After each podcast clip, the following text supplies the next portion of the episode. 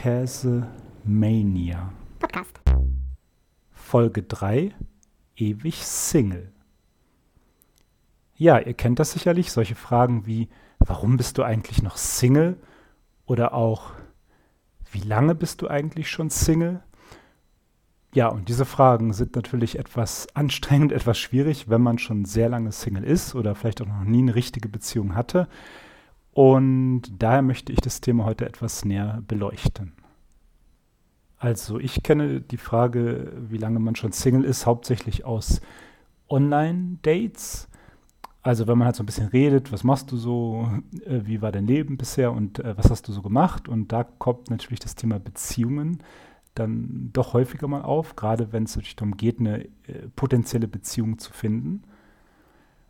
Und ähm, bei mir ist es so, dass äh, mich das Nachrechnen, wie lange ich denn schon wirklich Single bin, äh, eigentlich doch ziemlich verletzt und ich das auch sehr schwierig finde. Und ähm, ich äh, gehe damit so um, dass ich quasi versuche, das etwas so möglichst galant zu umgehen, indem ich zum Beispiel sage, oh, das ist schon so lange her, ich kann mich eigentlich gar nicht mehr daran erinnern.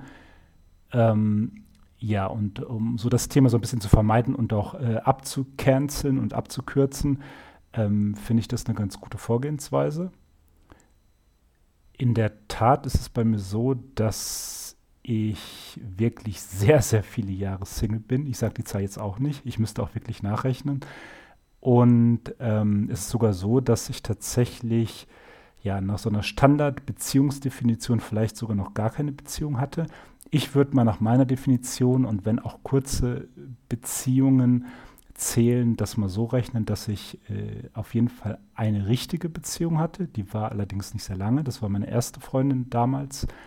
Dann hatte ich noch eine ja quasi oder fast oder beinahe Beziehung.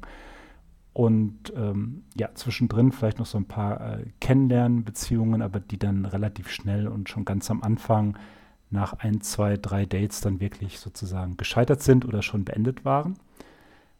Das ist sozusagen die tatsächliche Erfahrung äh, von mir bezogen auf, ja, warum ich schon Single bin oder wie lange ich schon Single bin oder wann so denn die letzte Beziehung war. Was vielleicht zum Schluss noch ganz interessant ist, im äh, Familienkreis ist es so, also wenn ich bei meinen Verwandten zu Besuch bin zum Beispiel, dass das Thema eigentlich gar kein Thema ist. Es wird quasi ja mehr oder weniger totgeschwiegen. Das ist natürlich einerseits äh, schon auch angenehm, dass man darüber nicht reden muss und äh, wieder erzählen muss, dass man äh, mal wieder niemanden oder keine Frau kennengelernt hat oder äh, dass keine Beziehung in Sicht ist, mal wieder oder immer noch. Ähm, andererseits ist es natürlich ein wichtiges Thema für einen und da wird man sich vielleicht schon wünschen, dass es zumindest mal dezent und vorsichtig aufgegriffen wird. Aber ich vermute, dass es eben äh, von einer anderen Person auch schwierig ist, die darum mehr oder weniger weiß oder äh, darum zu wissen glaubt, wie es so aussieht, das Thema überhaupt anzusprechen. Insofern ist es natürlich auch beidseitig. Insgesamt ist es also auf keinen Fall ein schönes Thema, äh, sogar im Gegenteil. Und ja, die große Frage ist und bleibt natürlich, wie bekommt man es äh, verdammt nochmal hin, überhaupt eine Beziehung zu bekommen oder eine Frau kennenzulernen oder wie klappt das eigentlich mit dem Ansprechen und vor allem auch, wo kann man denn überhaupt eine andere Person kennenlernen? Und äh, darum wird es natürlich ähm, auch in den nächsten Folgen gehen.